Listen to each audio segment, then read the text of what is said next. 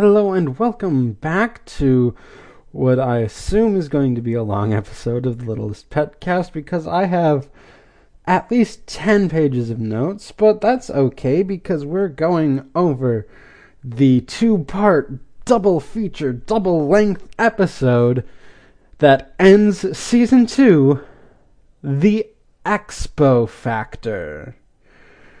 And we begin with Blythe running through a darkened room where they are holding the International Pet Fashion Expo.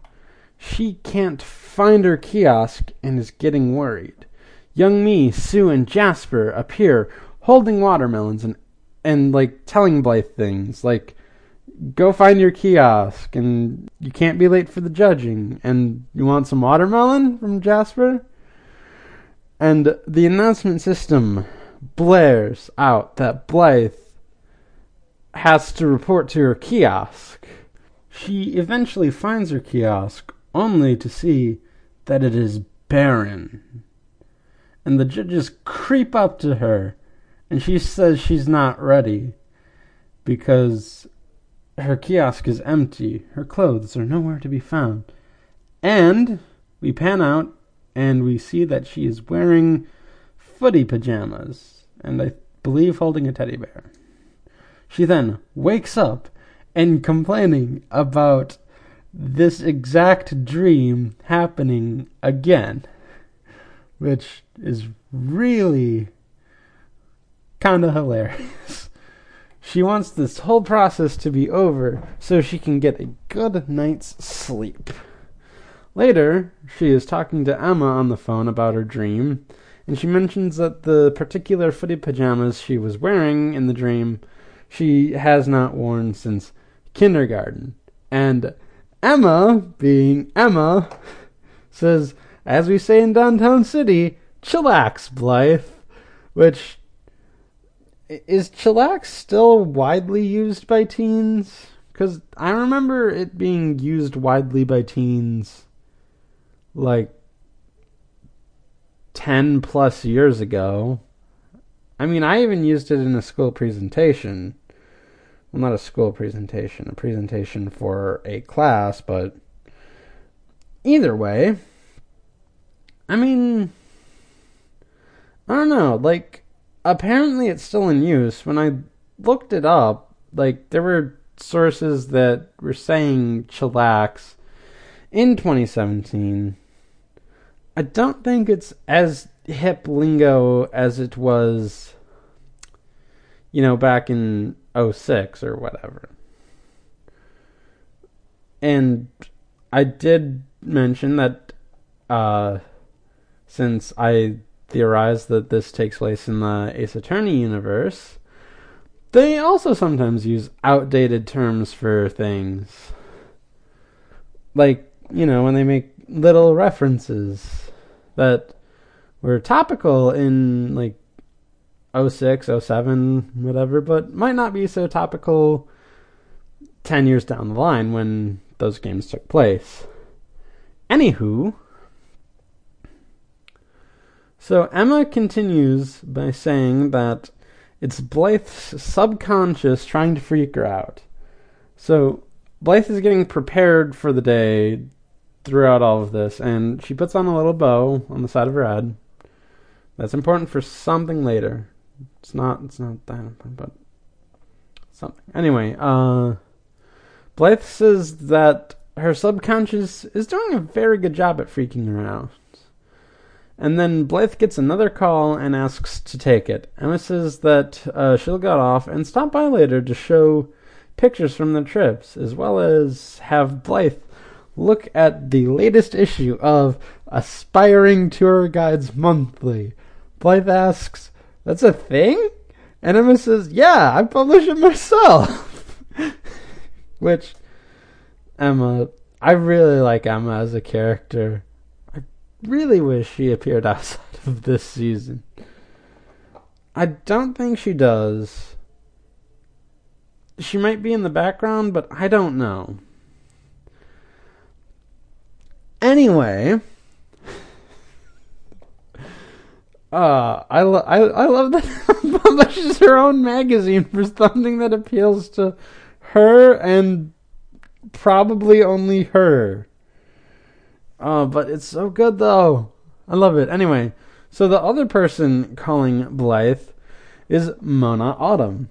Mona immediately asks Blythe to take off her bow, which Blythe does, which is the importance of the bow, but you know, whatever.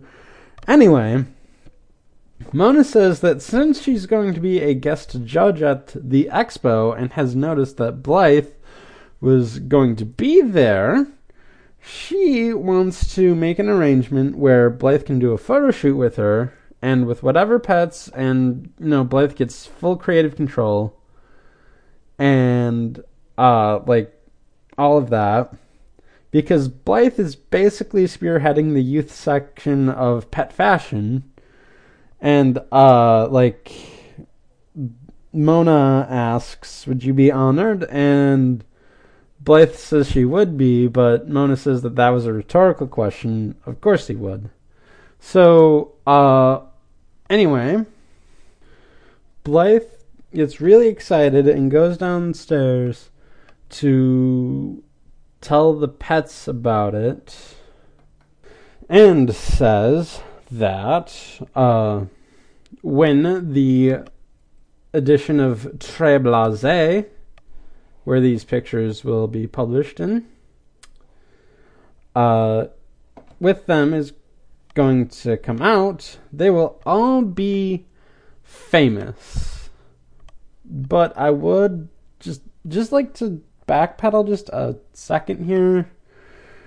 Aren't technically Blythe, Sunil, and Zoe already kind of famous as is? Cause like in uh like the Nest Hats craze, Blythe invented a fashion craze. And in What Meme Worry, both Sunil and Zoe became memes. And even though it's like like a 15 minutes of fame kind of thing, like they should still be somewhat recognizable. Cause like like I don't I don't know how much I've heard from Tay Zonday since Chocolate Rain, but I still know who Tay Zonday is. And I don't know, it's just stuff like that. Where, like, you know, a five or ten year old meme, especially if it's a real person, is still kind of recognizable to some extent. Like, I guess it's like the same with like using words that are like 10 years old or more that were considered part of the hip lexicon of the day and then just like transitioned into everyday use but i don't know it's it's uh it's just odd you know it's not it's not even my biggest problem with this episode. Believe me, we're gonna get there. And when I say we're gonna get there, we're gonna get there. Where? You'll see. Anyway. But it's still something worth bringing up. Anyway, Blythe leaves for school and the pets talk about modeling. Vinny talks about how he's gonna work it, but Penny says that she doesn't have to work it because she's so adorable, and Sunil agrees. Russell is worried because he is not the modeling type exactly and feels more behind the scenesy. So he says that Russell doesn't need to worry since all eyes are going to be on her, which eases Russell's fears. So Blythe at lunch is telling her friends about what she still needs to do for uh, the Pet Fashion Expo, and they reassure her that everything will be fine. Blythe thanks them, but then says, uh oh, as she sees the Biskits spying on her. Blythe confronts the Biskits, and they're spying. okay, they say, oh god, this scene. They say they're looking for a contact lens when Blythe says that they don't wear contact lenses, uh, they don't retort by saying something somewhat believable, like their designer contact lenses that, you know, change your eye color for a little bit for, you know, style or a costume. No, they say that they're not looking for their own contact lens, which is immediately suspicious because when do they do something for someone else? Alternatively, they could be looking for someone else's contact lens and ask a favor before returning it. Still, Blythe calls them out and says that they were spying for her for the IPFE. And the Biskits say that if we were spying, which we weren't, it would be our regular everyday spying, not spying because of this big event. I I just kind of love this scene and how it characterizes the Biskits as like like before it's a weird sort of hatred fueled by the fact that Blythe didn't want to be their friend at first or do something with them at least. And now we kind of get a little glimpse into it where we kind of see that like they're sort of jealous of Blythe and want to bring Blythe down to their level by, you know, spying and sabotage instead of like fixing themselves up. Because, like, I mean, they tried fixing themselves up, but they got in their own way by being a bit too selfish and not ready to share Blythe's dad with Blythe? Uh, yeah, their their whole characterization is something else. Cause, cause they're evil, but they're not evil. Evil. They're just evil. I don't know. It's it's hard to describe, and it's to get a little harder as we go into future seasons. But for right now, they're evil and a little jealous, and I love that potent combination. And combined with their kind of stupidity, it makes for some interesting characters. Anyway, they say that Blythe's kiosk is junkyard because they saw it when uh, Blythe landed right in front of the largest ever pet shop trying to drag her kiosk home. And Youngmee and Sue chime in and say that it might have been junkyard when she got it, but Blythe fixed it up really good, and now it's completely retail. Is that how kids were talking back in 2014? They were saying, like, something is junkyard and retail and stuff. Whatever. Why am I questioning the linguistic choices of teenagers? Anyway, Blythe uh, then says, If you don't believe me, why don't you check us out in the next edition of Très Blasé? The Biskits are shocked and say that can't happen, but Blythe and her friends say, yeah, it can, and, you know, they leave, because unlike the Biskits, they don't care about how the Biskits are feeling. And it's just great. So Whitney asks Brittany not to tell anyone she forgot about this ippy effy thing. And Brittany says, Who would I tell? I also forgot. and it's probably too late to enter.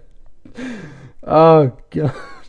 Like I said, like jealous, evil, and stupid. That is a great combination for comedy.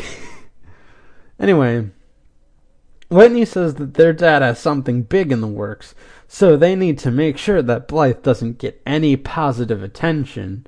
And Brittany says it's never too late to mess with Blech.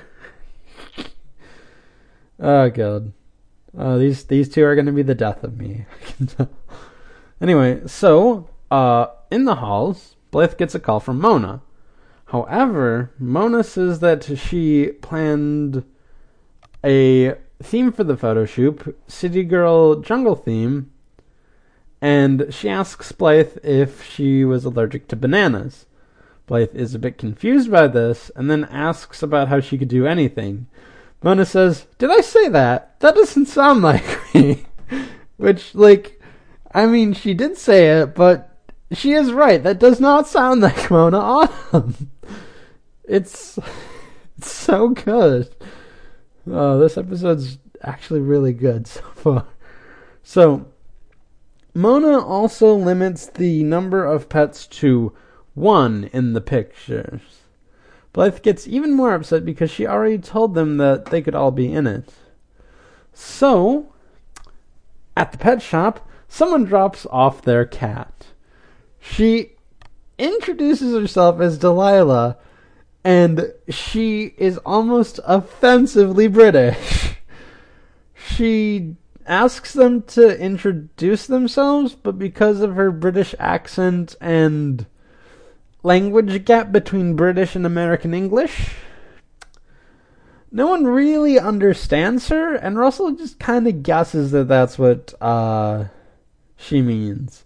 So they introduce uh, themselves, and Russell asks her about the Pet Fest because she says she's going. She says, Yeah, and she says, Yeah, I suppose we're gonna be there. And uh, she also says that she is famous on a small scale in London. And Vinny asks if that makes any sense to Sunil. Sunil says no, but he finds that strangely appealing as hearts come out of his eyes. And Delilah says, I find you strange too, Ducky. Sunil says, she thinks I'm a duck and then literally falls in a delirious state of love on top of Vinny. And speaking of Vinny and Sunil, I guess this is one way to backpedal if you want to backpedal on the idea that Vinny and Sunil are gay. But I don't know. Their their relationship is really close, at the very least. Maybe it's like a Turk and JD vibe, and even that is a little gay at times, because like they say they're a little married, and you know they're proud to be as close as they are, so I mean, it doesn't matter whether or not they are or are not gay. So, I guess the same applies here. So, they say that they're going to be in a fashion shoot for Très Blasé, but Delilah seems very blasé herself about photo shoots, and says that when you've done them as much as she has, you get a been there, not sure why I did that kind of attitude. Zoe says, As another fashionista, speak for yourself. Delilah's like, Who else can I speak for? I can only speak for myself. Sunil is still gushing through all of this. And Delilah says that, like, you know, I'm not trying to rain on your parade, but even, like, stuff like the Fashion Expo can get a little boring when uh when you've been doing it for as long as I have. Okay, I swear I'm trying my best to sound like her, but like you you can only do so much with a British accent. And, you know, the not right gendered voice for this.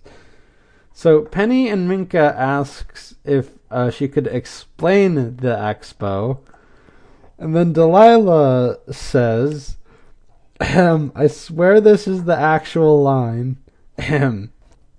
I suppose this is the part where we enter an alternate reality and I lay it out for you lot via sanguine musical vocalization and some rhythmic capering about, isn't it? That was my second take because I really had to focus on the word via to say it like that because normally I would say it via. Like, he got there via truck, not via truck.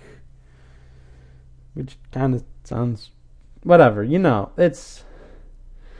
It's a weird, weird line, and we're going back into weird territory.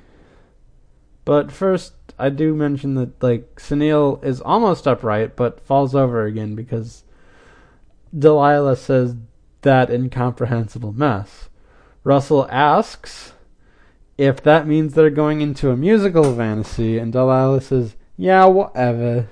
So they again mention that they know stuff is fantasy in this which I still find weird, but I don't know, like, it's not as weird as dedicating an entire episode to that. It's still a bit weird, because I, I don't think it should work that way, but, like, if you have the baseline already there, where that's that's an established thing, and they know their fantasies, that no, no, that's still it's still no, it's still bad. I find that bad cuz that like it doesn't make any sense. But I mean, it's not as bad as like Day at the Museum. uh it's been a while since I said an episode wasn't as bad as Day at the Museum, hasn't it? Anyway, so before Delilah goes into the song that they mention, she says that during these kind of things, she can get very upbeat. And, like, the techno starts, and it's a techno song. And I would argue that it fits well enough to the tone of the series. I mean, like, the Biskits had that, like, techno y song at their quarter birthday? Uh, I keep forgetting how terrible these rich people are. Anyway, so as the techno is starting up, Delilah says, All right, pet, let's eyes on the kitty. And then once that happens, the techno kind of goes into the main portion. And it's a good but weird song. There's a lot of weird choices, but they're entertaining. Uh, she also mentions New York as a city that is represented in uh, the Fashion Expo, which I take as pure validation for my theory that downtown city was once a part of New York City but broke off from the rest of New York City because New York is being represented in the downtown city International Pet Fashion Expo. I am right. I swear I'm right. And I knew it all along, and I am flawed. I'm. Uh, I couldn't resist. Anyway. So Delilah then explains the expo from a fashionista's perspective and how pets from all around the world show up and how every eye is on them. And there's a brief runway scene with Delilah on it, and the pets are looking on. Sunil is still a little love struck, while Penny just dances about, and it's really, really cute on her part. Anyway, so Delilah gives some of her fashion tips and preps everyone and gives them clothes for the runway. But all of the clothes are at least semi British related. Minka has an outfit that is similar to something the Queen would wear. Penny is either a Pacific Islander or Chinese in her outfit, which both of those territories Britain has some colonial ties to. Russell is a British punk rocker. Vinny is dressed as a mid to late 1700s upper class member of Western society with the powdered wig and something similar to what Edgeworth would wear. And I mean, even though they have like the fleur de lis in uh, the background of Vinny showing off this, I don't know. I still relate it more to English. I don't know. It's it's weird. Anyway, Zoe is wearing a like 60s fashion thing that feels British. Like she kind of has a bob cut and she has like really big round glasses and those like feel British to me. They're sunglasses, but they're still they're, they still they feel Austin Powersy, if you know what I mean. Yeah, that's that's the best way to describe it. So, uh, Pepper is dressed in a feminine version of the Queen's Guard, which just means she has a dress instead of pants or trousers, if you will. And Sunil is wearing an outfit from India, I believe, to relate to his Indian heritage, which is famous for being colonized by Britain and breaking loose from uh, colonial control. Which, I mean, I guess kind of begs the question of why Sunil doesn't understand British English if he's from India. And, I mean, I guess the answer is because he lives in the US and has for at least a while. But, I mean, them bringing up India and England in this capacity does bring up the question, even if it's already been answered. It makes you think, but then you think of the other context this show has given you. It's still weird.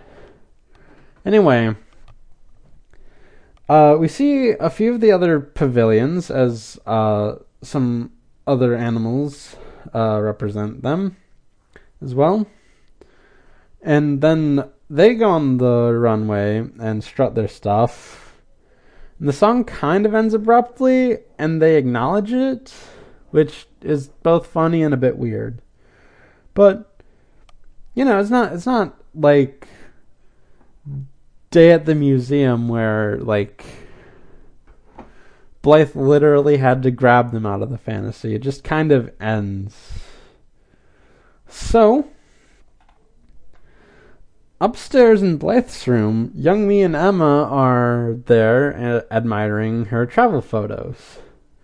Youngmee says that their trips to Paris and Brazil looked good, and Emma compliments her Shanghai trip as well, even though she wasn't there to guide her for it. Blythe says that it was, and it helps influence her designs. Like, how she worked the Great Wall of China into a dog sweater, even though that's nowhere near Shanghai. They were only in Shanghai, and they only went to the Great Wall in a fantasy which Blythe was not a part of. Emma, after seeing the dog sweater, says, I wish I was a dog. And both Blythe and Youngmee look at her and she says, I mean, so I could wear a cool sweater. Youngmee says that Blythe should think about doing people fashion. Blythe says, maybe someday, but I like doing pet fashion. Which, I mean, I guess, I don't know. Blythe did start out by drawing human fashion, and she just, like, transitioned into animal fashion to A, save the littlest pet shop, and then afterwards, like it makes her money. So why why not keep doing it? And like you know, people fashion is kind of hard, and you know you get a little more leeway on getting into it big time with, uh, you know, if you have experience. And what better experience than pets? And hey, they like it. They like it. The designs are good. And you know, you already got the attention of Mona Autumn, a fashion industry mogul. Blythe is really off to a good start with her potential fashion career. So, Blythe is still upset about being limited to one pet and how everyone else will be disappointed. Emma says, It's not like you think that the pets can understand what's going on, because that'd be crazy talk. Blythe goes on about how she can't make up her mind because all of the pets are cute and they have different styles and body types, so she doesn't know what clothes she wants to feature. Yada, yada, yada. Cover off. Anyway, Emma says that this really isn't something for her to fret over, so just put the names in this hat and let fate decide. So they do that, and the name they draw is Russell. Blythe says that Russell is cute and all, but so is everyone else. She is firm on what the hat has to say, though, and sticks with it. The Biskits peer into Littlest Pet Shop and see Blythe's kiosk. They agree that it's no longer junkyard. However, Whitney sneaks in, and Brittany asks what she's doing. Whitney says that she wants to make it junkyard again. So they agree to sabotage it. So, uh, they do the thing where they sneak and then they sneak right behind something and they're completely concealed. And then they steal a dog bag, a dog food bag, and they sneak over like it's an honest to goodness Scooby Doo cartoon, which, I mean, it's not the worst thing. so, anyway, they get up to it, but before, uh, they can do anything, they hear Mrs. Twombly yell out, Don't you dare! and stuff like that. And they freak out and run away. But Mrs. Twombly was yelling at her tablet about the big project that Fisher Biskit is working on. So Blythe comes down to the play area and everyone gathers. Delilah is curious about Blythe's ability to speak to animals, so she says, they tell me you can speak to us. So what did I just say? And then Blythe says, I'm going to have to use the same British accent because she replies in a British accent. That's the thing. They say you can talk to us pets. So what did I just say? I guess. If I had to knock it up an octave. And Delilah says, Ooh, she's good and then asks Zoe how good Blythe is at back scratching. And Zoe says, the best. Blythe says that she heard someone was coming today and that she must be Delilah.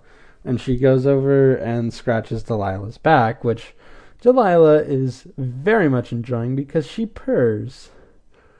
Uh, Sunil asks if she could join in the photo, but Blythe tells everyone that Mona has said that the modeling gig can only go to one pet.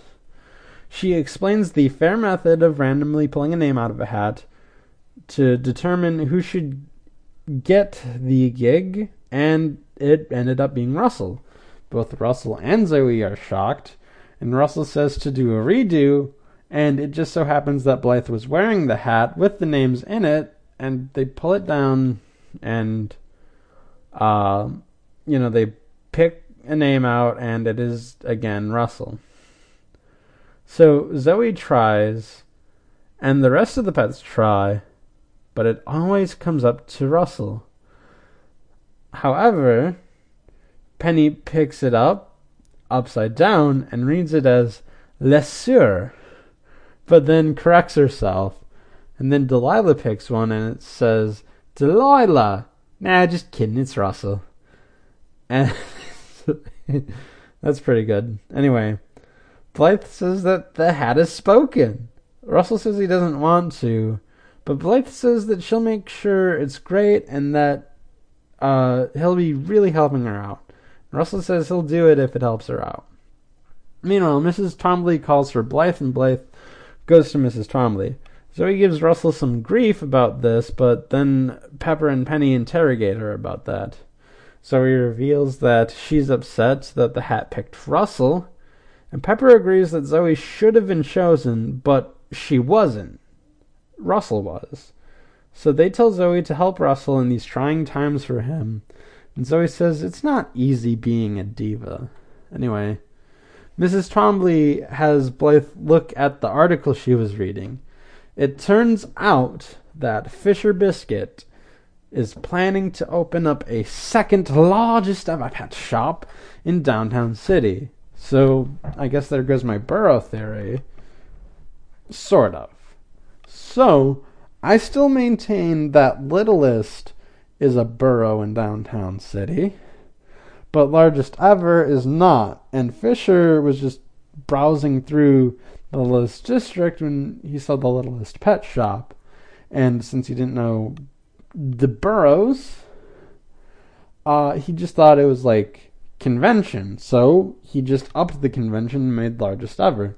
And since he's a businessman, it's it's a chain, and not like you know, mom and pop homebrew store, where it's named after the district it's in, or borough, rather. So that is how I'm writing around that. Let us continue. Blythe and Mrs. Twombly are reasonably upset about this, but Mrs. Twombly, always ready to look on the bright side, suggests that Blythe use this expo to help promote the littlest pet shop. Blythe agrees to, but is nervous. So, this makes the second two parter where Blythe has to save the littlest pet shop. Although this does bring up something. If Blythe has to periodically save the littlest pet shop, is that why her hours are so free? Because, like, she gets called in to save it, and then, you know, whatever else is a bit more open ended, but, like, when we're in dire straits, gotta save it. You just gotta. So, anyway, we cut to the shoot. And Russell is wearing a tie and not really moving. Mona is angry about this, so Blythe asks Russell about uh, the poses they practice. Russell makes silly poses, and Mona gets even angrier. Mrs. T is also there to remind Blythe about the certain doom that will come if this bombs. Mona is angry about Russell closing his eyes, and then Blythe gets a call from Mrs. Twombly reminding her of the imminent doom. Mona is very angry with Russell closing his eyes, and Blythe tells him not to, but then he gets dizzy from the flash and runs into things, which causes a chain reaction that eventually leads into the breaking of the camera. Blythe says she's really sorry, but Mona yells at her about how she has doomed the littlest pet shop, and Blythe wakes up. So, she hates that she is still stress dreaming about all of this, but is at least thankful that no watermelons showed up in the stream, so I guess that's an improvement. However, she checks her clock and notices that she's going to be late because she set her alarm at the wrong time. Which okay, it's it's a digital alarm clock and not not her phone, surprisingly. I mean, I guess if the charger was somewhere else and she wanted to charge it at night, a uh, digital alarm clock might be easier. I'm like, she has a phone. Like, I, I don't know why, like, you wouldn't, especially if you're in the habit of using it all the time. It's just, it's just a little weird. Anyway, Mrs. Twombly preps the pets for their ride in Blythe's scooter. So he asks Russell how he's feeling, and Russell says he's not feeling too good, but Zoe reassures him that he has a certain kind of charm about him, and it's hard for her to say, but she gets through it with a little pressure from Pepper. Russell feels a bit better about this, and Pepper congratulates Zoe on being nice, and Zoe says that it felt nice too. Blythe walks out complaining about how she overslept, and then she goes to hitch the kiosk to the scooter, but the hitch isn't there. Mrs. T says everyone should go to the littlest pet shuttle, only to find that it has a flat. With Roger on a flight, Blythe doesn't know what to do. Then a watermelon vendor comes up, and Blythe yells because the watermelon is in real life, not a bad dream. Meanwhile, in the shadows, the Biskits reveal to have stolen the hitch and flattened the tire, and they laugh maniacally to end part one of this two part epic. So we pick up in part two, where Blythe is digging through the trash to look for a spare hitch. But Mrs. Twombly has an idea and goes into the store. Blythe finds a lollipop, but Pete the Rat comes out and takes it back, claiming he was here first. Find another trash can. So Penny and Pepper tell her to be positive and maybe the answer will walk out the door. They look at the door, but uh, no one comes out. And Zoe says, maybe not that door, but yes, that door, because Mrs. Twombly walks out with some equipment and one of her doorknobs. Blythe says that she couldn't possibly ask Mrs. Twombly to give up one of her precious doorknobs. But Mrs. Twombly is like nuts to that noise, and Mel works her way into turning that doorknob into a hitch for Blythe's scooter.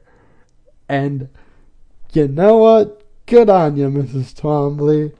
And I know she did it because, unlike Fisher, Blythe does respect doorknobs.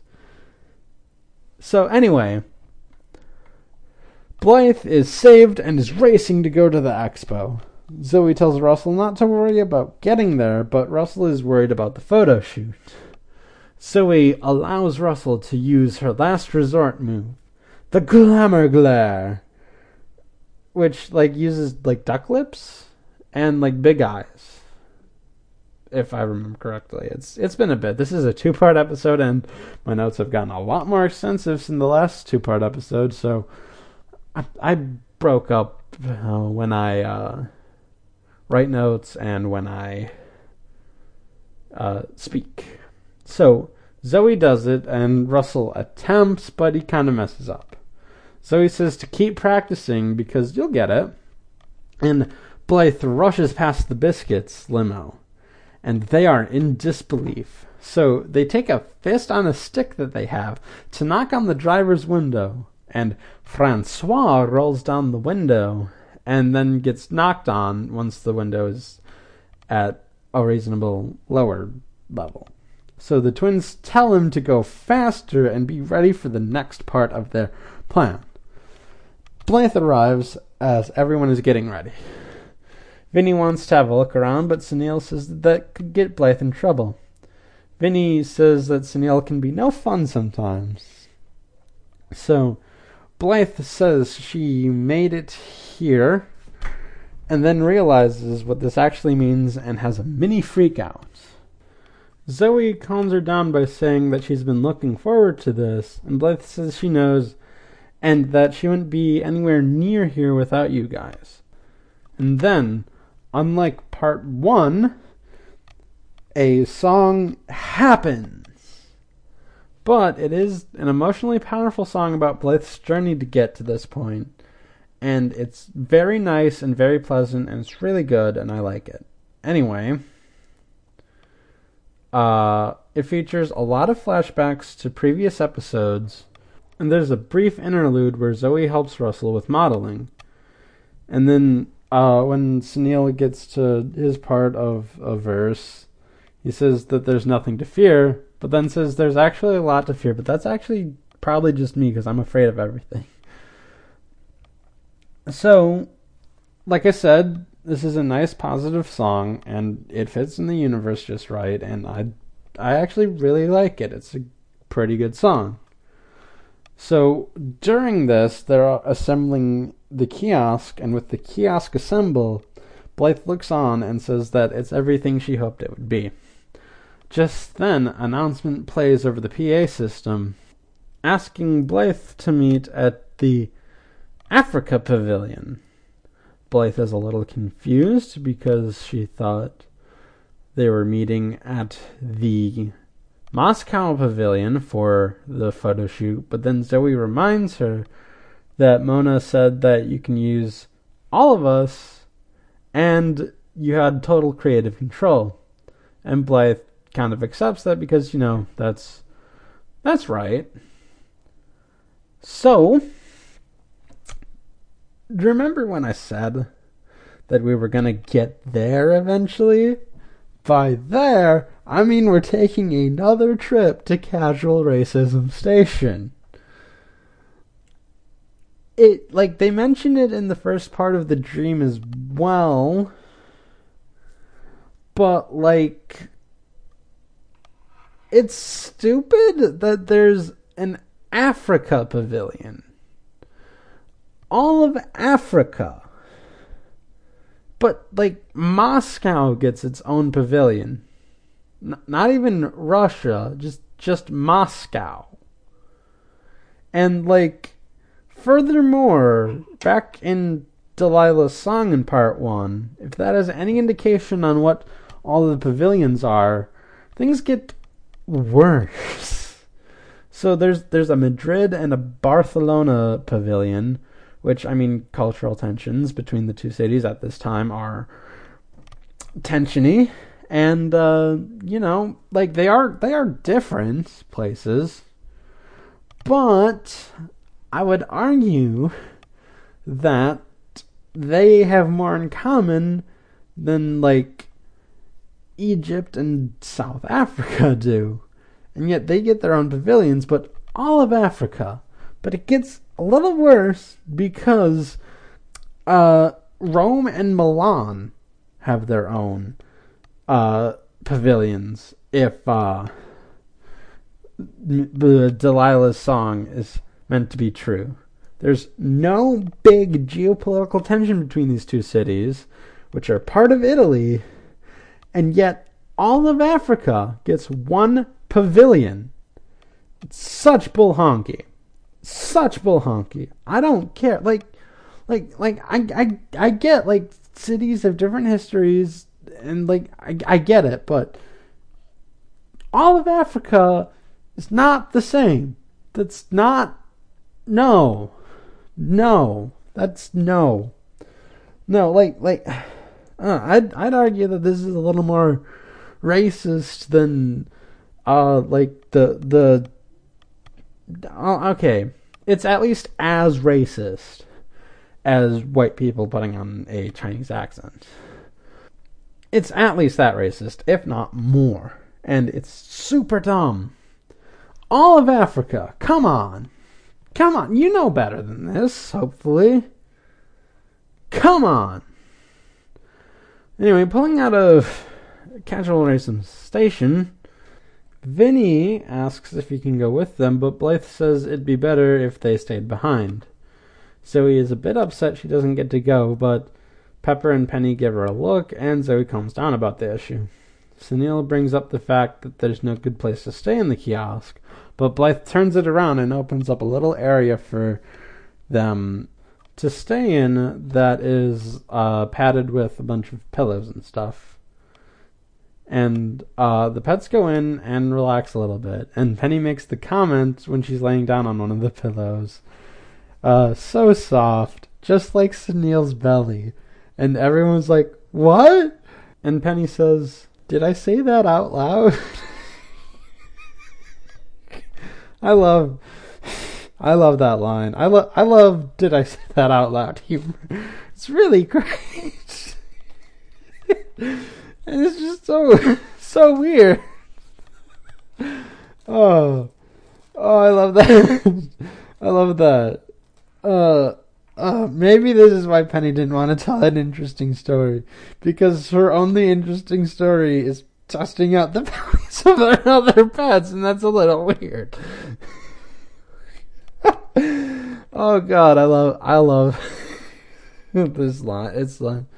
Also, I did not know we were already on Penny Ling's grinning streak. I mean, I'm on a grinning streak after that line. I don't know what you're talking about. Anyway, Blythe tells Russell that they should get going because Mona hates it when people are late. And when they are gone, the Biskits come along and take Blythe's kiosk and talk to each other about how Blythe left her kiosk alone so someone could come and steal it. But we should take it so that no one else can take it. And if there's one thing I'm learning from Month of Monsters, is do not question the theatrics of cartoon villains. so Russell says he forgot something at the kiosk, but when asked what, Russell says that uh, that Zoe can do this for me. Blythe tells Russell that he should work on getting over his fears, even though he's more of a behind the scenes guy. Being out in the open can be a little good too. So just then, Francois in disguise comes up, and Blythe apparently went to the Ash Ketchum School for identifying people in disguises and thinks that he is Mona's photographer. Francois starts taking pictures, and Russell starts really getting into it. Blythe asks where Mona is, and Francois says that she's running late, which Blythe finds a little weird. Anyway, Vinny is bored from being in the kiosk, so he breaks out, and Sunil says that someone should go after him to keep him out of trouble. And Zoe, Pepper, and Penny look at him like, You're his boyfriend, even though they don't say that. and that's sort of in question at the moment, but like it's kind of implied that like you two are like the closest. There's no doubt about that at least. So, uh, Sunil goes, and the rest of the girls look at Minka and asks if she's okay. Minka says she'll be fine as long as she has space. Minka reminds them of what happened when they were in the dumbwaiter. but Minka says, so long as I can leave at any time, I'll be fine. But the door closes, and the Biskits begin to move it. Brittany asks where they're moving it, and Whitney says just to move it and we'll figure it out. But Brittany immediately questions her ability to do two things at once. Sunil and Vinny see that the kiosk is being towed and panic. Sunil says that they should alert Blythe, but Vinny says that by the time they find her, they won't know where the kiosk is, so they should tail them. Francois continues to take pictures of Russell, and Russell continues to work it.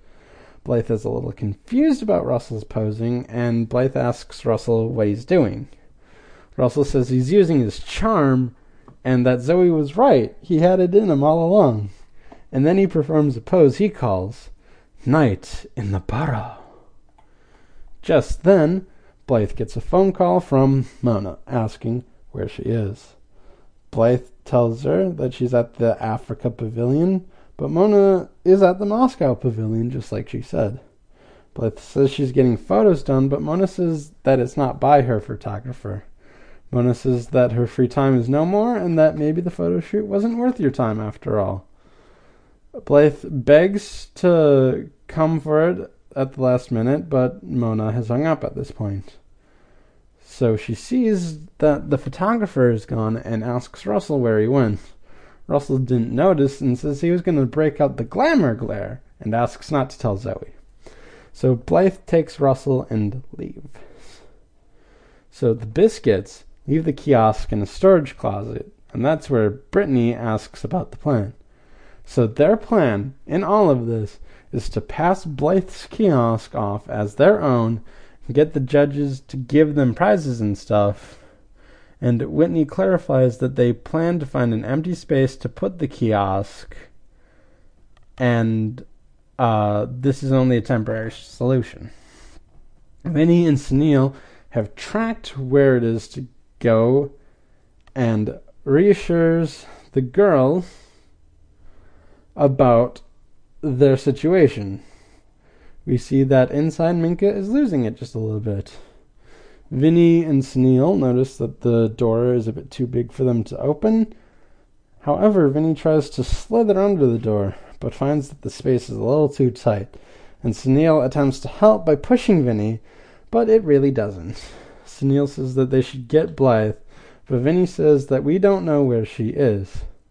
An announcement plays, and Zoe has an idea.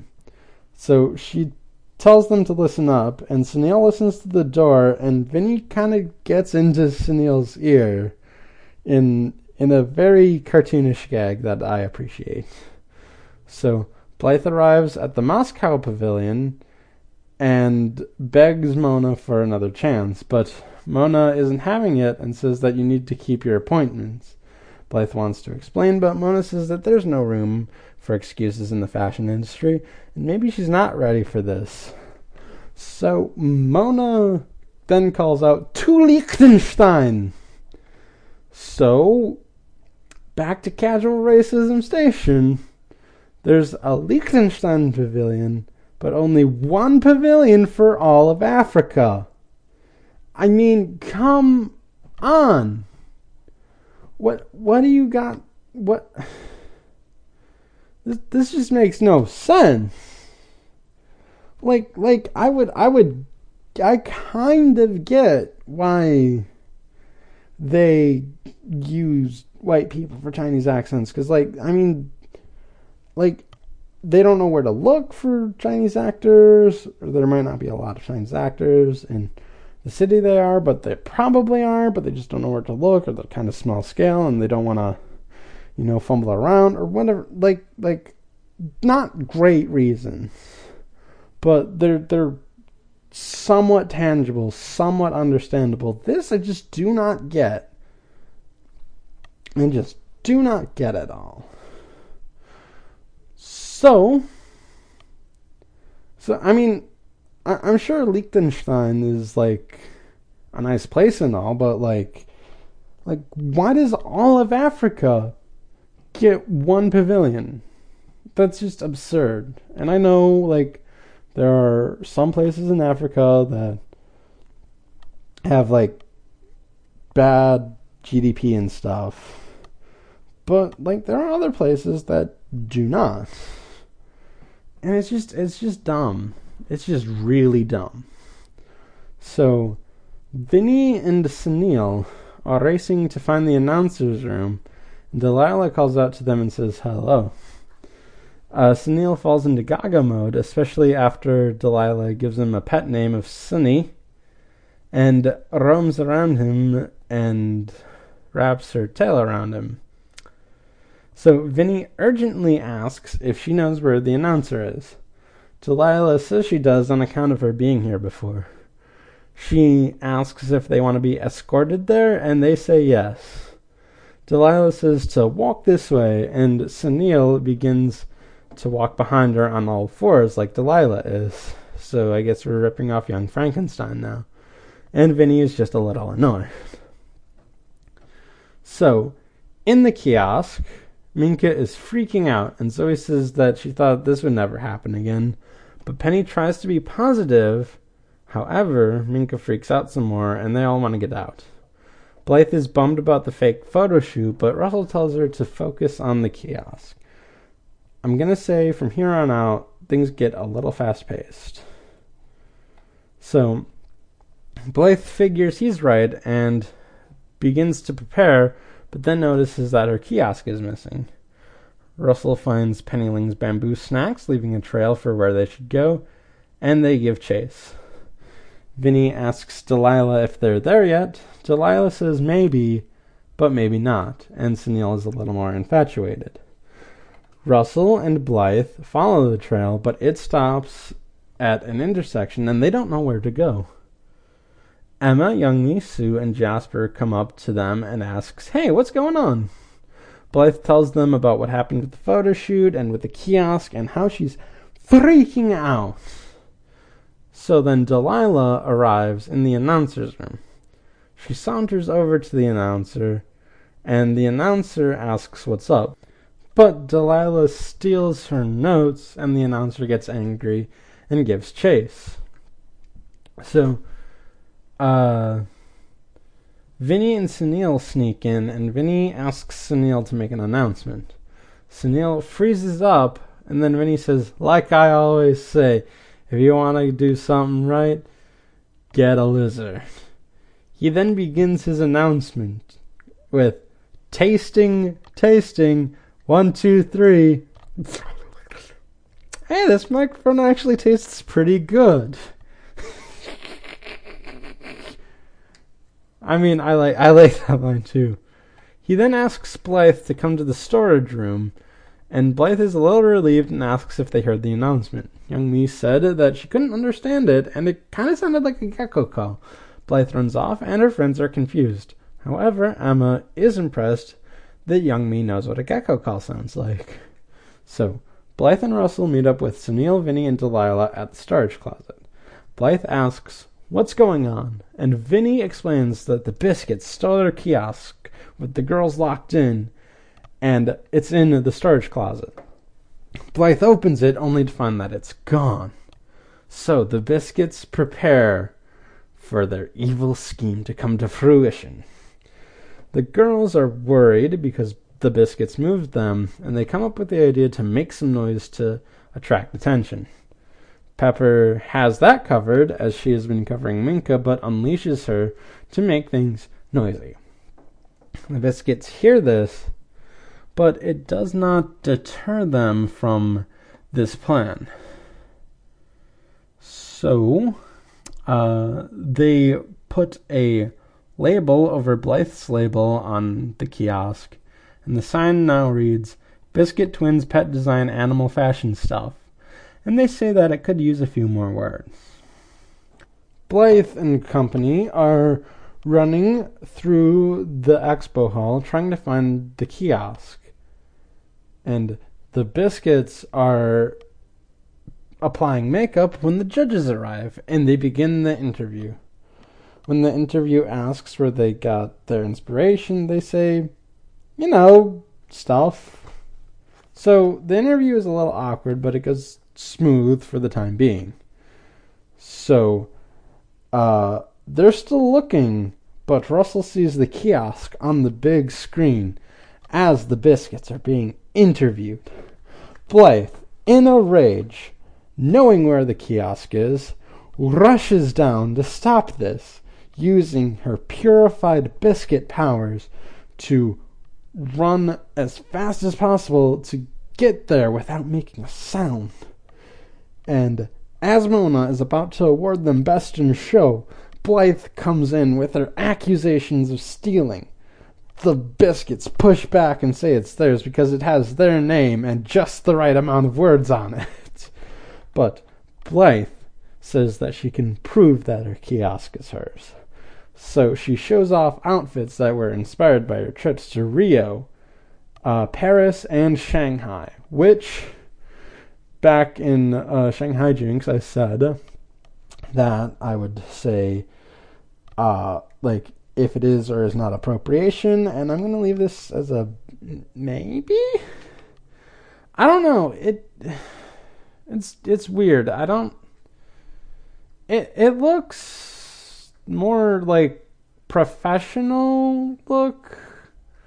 That sort of Chinese. Um I don't know. It looks more. Mo- it doesn't look traditional or ancient. It looks kind of moderny. Like it's it's hard to tell. It it's very much of Shanghai, but it's not. Um. It do, it doesn't seem like it's appropriating anything. Also, the costume she has for Rio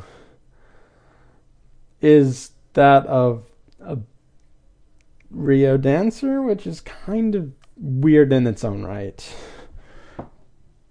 And says that because she has these outfits and she's been there, these outfits were inspired by those trips and everything else she's seen and done throughout this year. And that also her pets are inside, and she flips it over, opens the door, and Minka explodes on the Biskits and it messes up their hair and makeup. The rest of the pets come out and hug Blythe. Mona wants an explanation for all of this. And Francois comes over and says that he can explain. Blythe points out that that was the photographer, But Mona says she's never seen this man in her life. Francois takes off his disguise, and Blythe is shocked that it's Francois. Francois explains that he was forced to distract Blythe while the Biskits stole the kiosk. When Blythe asks why he did this, Francois explains that he is a 17th generation butler and his pledge to serve is absolute. But his pledge to honesty should be stronger. And he admits to trying to take good pictures of Russell. Mona wants to have a look, and Francois gives her the camera, and she is very impressed with the pictures that Francois took. The Biskits fire Francois, and Francois said, Yeah, I thought this would happen. But Mona says, Don't worry, because I want to buy these photos from you. And this would be perfect for an article about Blythe and the Littlest Pet Shop. Blythe says that Mrs. Twombly can stop worrying about a new largest ever pet shop. But Mona laughs at this and says that Fisher says he's going to open a new store whenever he thinks a competitor is getting too big. And the twins are shocked at this. And I just want to point out that Fisher thought he could scare Mrs. Twombly Mrs. Twombly, who's been around the world because she's created her own martial arts, who plays Mahjong regularly, who has a sister in Antarctica, who's tough as nails, unpredictable. You thought you could scare her? Fool, don't you know? You're she's not trapped in this industry with you. You're trapped in this industry with her. And and then Mona comments that the rotten apples don't fall far from the tree apparently. So the judges award Blythe with Best in Show, and Emma, Jasper, Youngmee, and Sue come up to see this, and cheer Blythe on, as does Roger, who is very excited and says, That's my daughter. That's my daughter. I love you. I love you, Roger. You're, you're just so great. So, in the kiosk, the pets are preparing and getting dressed, and Zoe admits that Russell's photos are great. Russell says that he couldn't have done it without her, and they have a nice moment. And then Blythe invites them out and they begin modeling. And along with Mona's usual photographer, Francois is also there and he is getting really into it. But he is taking good pictures though, so I guess it works out. Plus, you just got freed up emotionally. So I guess that makes sense. And the episode ends with Blythe and the pets being on the cover of Très Blasé magazine. And what a way to end it. Okay. So, there is something about this episode that I absolutely need to go over. So, this episode, as I've watched it through this time, I have noticed something about it it is pretty much a culmination of elements from previous episodes of season two. Pretty much like all of them. Like like I have the list right here, and I'm gonna run down this uh, list now. So, missing Blythe. It introduces the Littlest Pet Shuttle, which is a plot element here, and the design for the pet bag, which shows up here and is what uh, gets Blythe on Mona's good side. So in Nest Hat's Craze, it's about Blythe being the public eye and the Biskits trying to tinker with that and Russell stepping up the plate on something. Eight arms to hold you. Vinny and Sunil trying to get into someplace and Russell freaking out about one of his insecurities. Heart of Barkness. We have Fisher having a big plan for something and Sunil being afraid of everything, which was mentioned slightly in this episode, but we're going to count it. Palm reading. It's Blythe proving someone of wrongdoing on a large scale and doing it with a bunch of energy.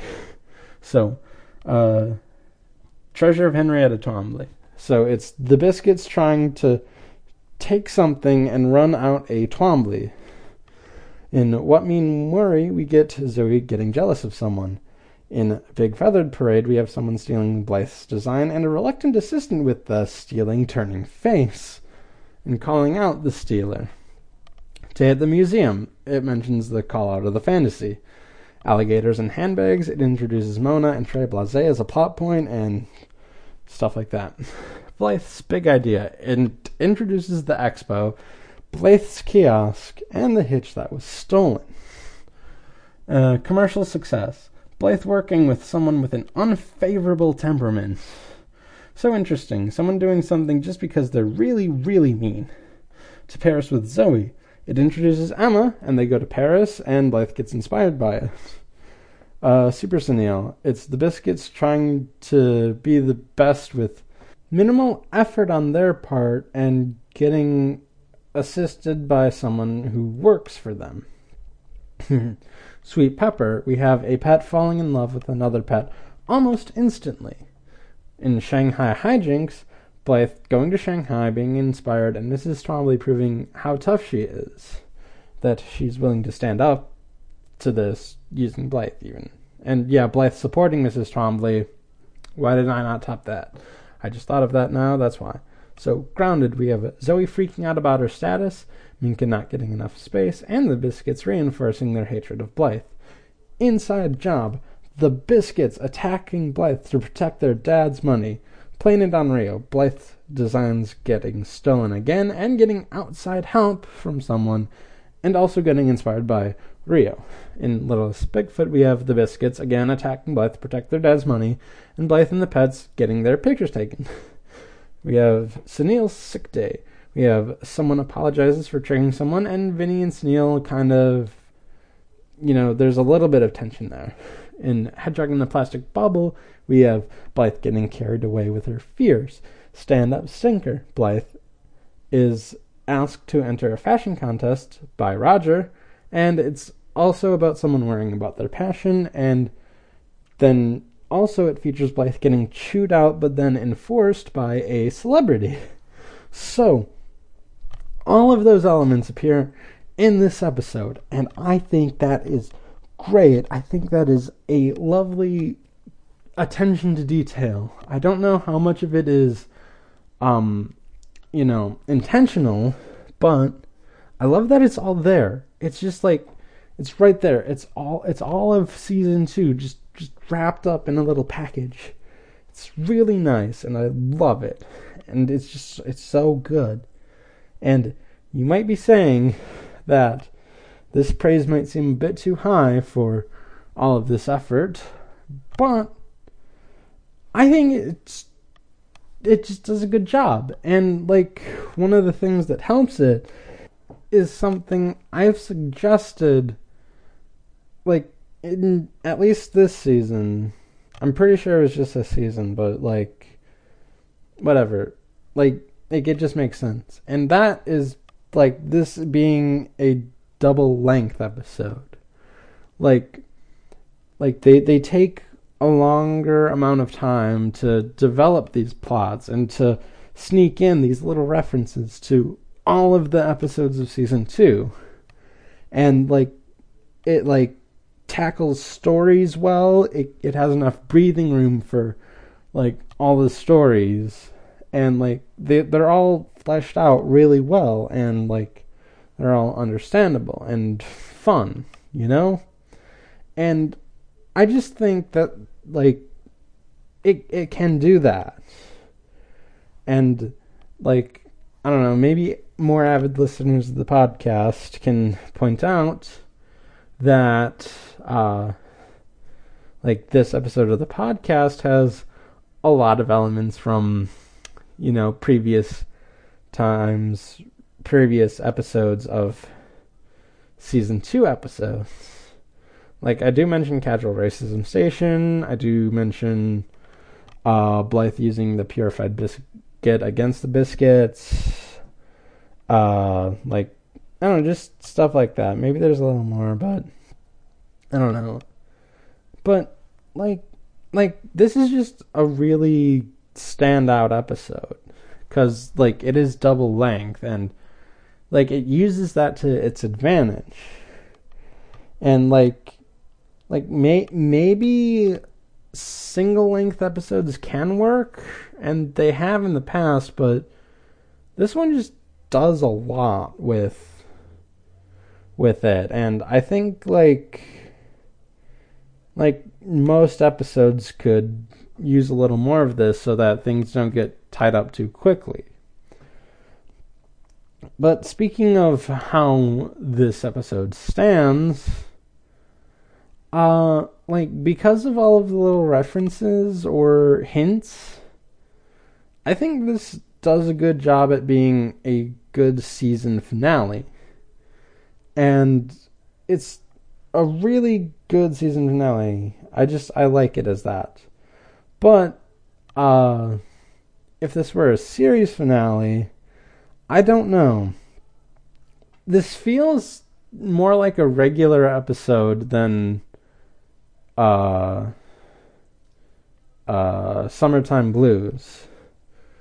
Where like that that feels more like a definitive point to end it on. This feels like like I mean it's a big change in the world or it's it's like it's some something big has definitely happened but I don't know this feels more like a regular episode than it does like an ender but thankfully it's not a series ender because we have two more seasons left. And like just this season and how it differs from season one is like really interesting and I, I, I enjoy a lot of the episodes in it there are things i don't enjoy about it obviously but like overall i think uh, at this point i've really come into my own like at this point i'm only like a few minutes not even like 10 minutes longer than my season one season finale. But that episode was just a single part, and this is a double part. And if I ended at part one, that would be about 40 minutes. And, you know, I think uh, I've gotten reporting on this episode's down. And, you know, just, just like this experience is like like made me better at this. And you know, like just looking back through all of these episodes and what I thought it's really really interesting to see where I started and where I ended up when it comes to this season. And when it comes to like you know the series thus far. Uh, I'm gonna get into more of that later in one of the bonus episodes, but I think I'll end it right now. So this will do it for the last episode of season two of Little's Pet Cast.